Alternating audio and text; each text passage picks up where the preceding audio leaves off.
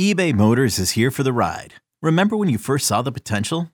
And then through some elbow grease, fresh installs, and a whole lot of love, you transformed 100,000 miles and a body full of rust into a drive that's all your own.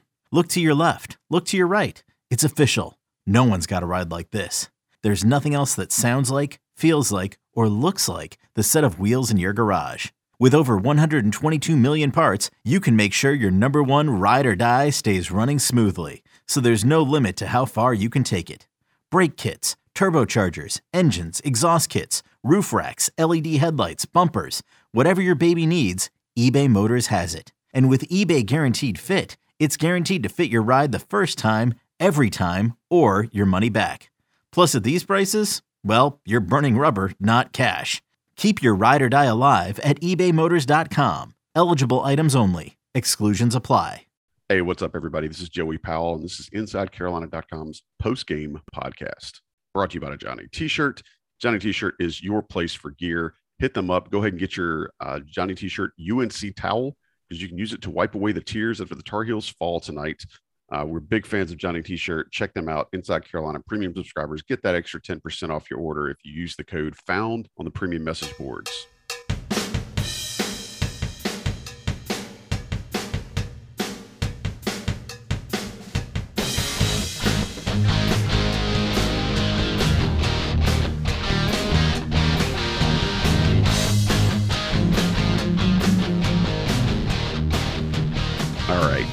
Said, I am Joey Powell.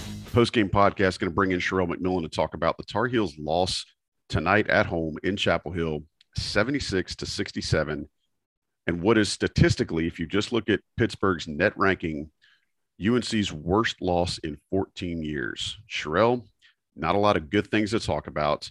I'll go ahead and ask it now. Did the UNC's postseason NCAA tournament hopes end tonight in the Smith Center?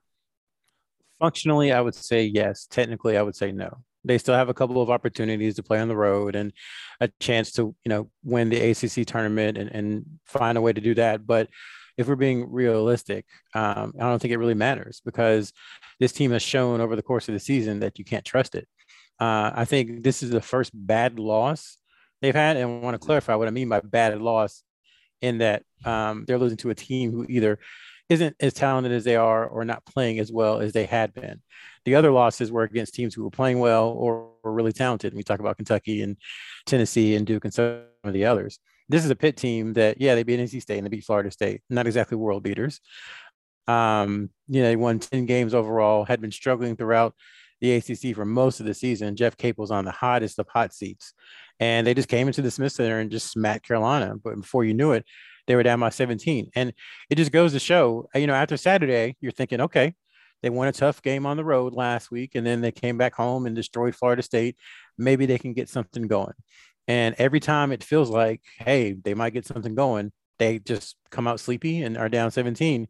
And I, the, the furious comebacks, honestly, uh, to me, are more of an indictment than a positive for this particular team mm-hmm. because – the the playing you know excellent defense and with your hair on fire and all that stuff why does it take getting down 20 or 25 or 21 against a, a team that's just not as good as you are uh, to, for you to finally decide to play like it means something. Um, so, you know, we thought maybe some of that sleepiness had gone, but it's still there. And I just don't think you can trust this team to do really anything of consequence moving forward, even if they do find a way to make the NCAA tournament. Does, the question is, does it really matter? It would probably be a quick exit either way. And I, um, I appreciate your honesty. I, I, don't think it's being mean. I don't think it's saying anything negative. I don't think that uh, that you're doing anything other than calling it as you see it. Um, and the Tar Heels have proven again and again that you know, save for two or three exceptions, they have the affinity to come out lazily. And I think we saw that tonight. They looked so bad in the first half. Uh, and then I think some calls started going their way and they just weren't able to rally against that. You said before on the coast to coast just that you know this team is who this team is. Um, is there is there anything positive to take from this game? You know, I, am with you. I don't like taking the. Uh, I, I don't think taking that that comeback is is you know something to be happy with because the flip side of it is you got yourself in a 21 point hole against a bad team. Is there anything positive to take from this at all? Maybe Kerwin Walton's reemergence maybe the Dontrez Styles got more uh, positive minutes in the first half. What do you think something positive from this game is if you really, really dug your teeth into it? Yeah, I think the, the individual performance of Walton w- would be one example. Um, but it, it's hard to focus on an individual when this kind of same they're just stuck in this cycle of over and over again.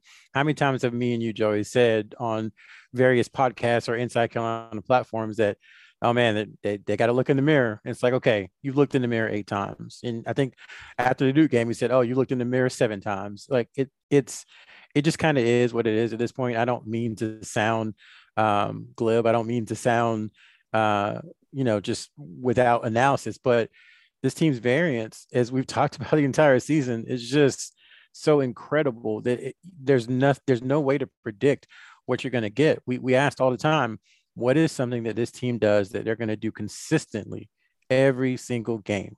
And I still don't think there's one particular thing that you know they're going to be able to do consistently every single game. And you're you're 26 games left, five, excuse me, 26 games in, five games left in the regular season, and that's just not a good place to be in. No, I would agree with that. Okay, so Saturday now is, you know, you could argue that it's more important. You could argue that it doesn't matter now.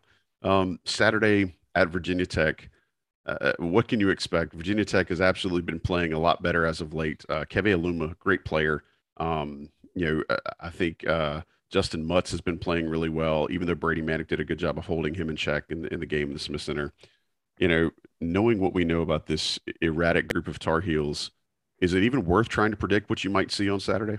No, it's not. It's it's completely pointless. I mean, the if you're trying to predict the most likely thing based upon what this team has has done is that they lose by 25. Mm-hmm. Um, because when they play good teams on the road, that's what happens.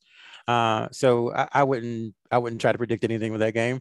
I will say uh, Pittsburgh, one of the worst shooting teams in the ACC, was 10 of 17 from three. That's 58 percent. And if you play similar defense defense against Virginia Tech, they'll lose by 30 because Virginia Tech can shoot. You know, they're one of the best shooting teams in the country. Um, and then the you know the matchups can be an issue for UNC. It's just uh, you know it, it is it is mind boggling to think that the same team that blitzed Florida State, um, yep. even though they had a, a, leaky second half, you know, kind of a, a not great second half, that same team was the same team that was on the court tonight. It's just it's hard to believe, man, because it's just so different um, between the two examples of, of, what they put out there. So, I, I, mean, I'm, I'm struggling a little bit, kind of lost words because uh, just did not expect this. You know, you think that maybe they would have struggled a little bit, but you think they would have found a way somehow to win a game like this. They, they know they have to win. They've been in the NCAA tournament functionally for about two weeks now, where if you lose, you know, your chances of even getting to the tournament yep. go down considerably and to lose to Pittsburgh, a Q4 team at home. It's only the third time they lost at home since the beginning of the 2020 season. Uh, all three happen to be against uh, former players, by the way. Why you got to go there? but uh, it is. It's just. It's insane, man. I I I, I have no words for this. It it, it really is uh, remarkable how this team can be so up and down. Yeah. Um. Not expecting a ton of folks to to listen to this pod tonight, just because bad mood, bad situation, just bad result for the Tar Heels and Inside Carolina subscribers probably won't like that. So uh, apologize for the lack of analysis on our part tonight, but just know that the frustration is is is not lost on on Sherrell and myself. Um, and the, the other thing I'll say too, Joe, you talked about Virginia Tech. So let's let's play this out. So they do go up and somehow find a way to win in Cassell Coliseum, right? They beat Virginia Tech. Well, who's to say Louisville won't come into the Smith Center on Monday yes. and beat them there? And punk because, them on Monday. Yeah. And punk, I mean, because Louisville was right there with UNC when they played at Louisville. Uh, yeah. You know, people will say, well, Louisville's cleared on the season. We'll see on Monday. And then say they are somehow able to beat Virginia Tech and somehow able to beat Louisville. Then you got to go to Raleigh against the team that hates you more than anything in this world and try to win there. So I, I think this team has done a great job. You know, we talk about in football, especially validating wins. Mm-hmm. This team has done a very good job of invalidating everything they do as positive because it's it's really is you know one step forward, two steps back with this team. It feels like, and that's been consistent since season started. Um, you know, started three zero, oh, you know, lose a close one to Purdue, and then get blown out by Tennessee. Have a close one against a, a team I can't even remember, go on a little bit of a run, get blown out by Kentucky, and just on and on. The wheels just going round and round, and it's just not going to change. So I, I, I don't. Again, I don't mean to sound overly negative, but I just don't know what else there is to see with this team. Um, you just don't know what you're going to get. So hey, maybe they go out and win five straight games and make it to the NCAA tournament and do something. But I, I think the more likely scenario is that uh, this team, for whatever reason, it just never gelled, and mm-hmm. um, this core group never gelled, and it just didn't finish the way it wanted to. So um, that's that's kind of where I'm at. Is we'll we'll see what happens, but expectations have gone from slim to none. Yeah, and we will uh, we will we will do some more in depth analysis on the coast to coast with you and Sean Moran uh, later this week after the Virginia Tech game. We'll do that on Sunday night. But oh, uh, let me add one more thing too, a yeah. little bit of a, a quasi analysis, but it was fascinating to me in the second half. And me and you were kind of chatting about, uh, about mm-hmm. it a little bit offline. Uh, they had 12 stops in Pittsburgh's first 16 offensive possessions in Good the second defense. half. Yeah. Good defense. Sure. Whatever. And the lead increased by one over that span. So that tells me the first half may have been about um, the first half may have been about the defense a little bit, but the second half, you know, the first 12 minutes of the second half about the offense. They just could not find looks. The guards struggled shooting for for most of the part. Manek struggled shooting from three. Um, Leaky was the most consistent offensive player throughout the game. Um, and then Kerwin Walton came in towards the end when they, when they had a chance, you know, down six with a chance, you know, the ball was in their hands with a chance to cut it to, to four or even three. Uh, but you know the the offense that, that is just really surprising to me um, that they weren't able to convert more on offense and give Pittsburgh credit.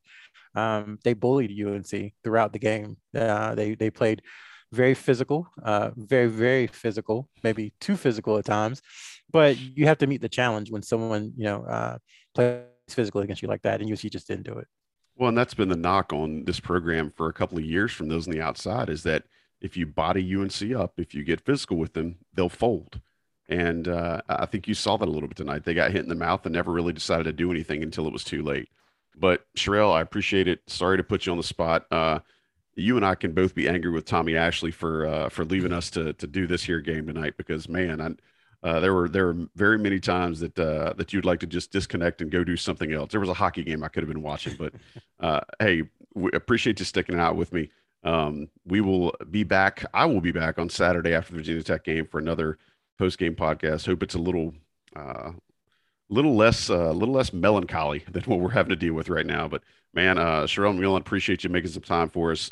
Tar Heels fall at home to a very, very lowly Pittsburgh team, 76 to 67. What does it mean? We'll have to wait and see. But uh, this has been another episode, another episode of the Inside Carolina post game podcast. Thanks for listening. We'll talk to you next time. Okay, picture this.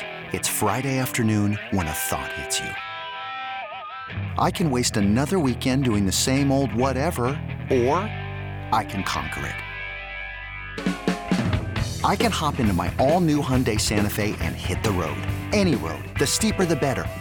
Because my all new Santa Fe is available with HTRAC, all wheel drive, so I can hit the trail without a worry in the world. Heck, with three rows and best in class rear cargo space, I can pack the whole family in with all our gear. We've got available dual wireless charging for our phones, so we'll never lose touch with civilization, and we won't lose touch with the primordial power of Mother Earth. So, which is it? Waste the weekend or do something a little more epic? And conquer it in the all new Hyundai Santa Fe. Visit HyundaiUSA.com or call 562 for more details. Hyundai, there's joy in every journey.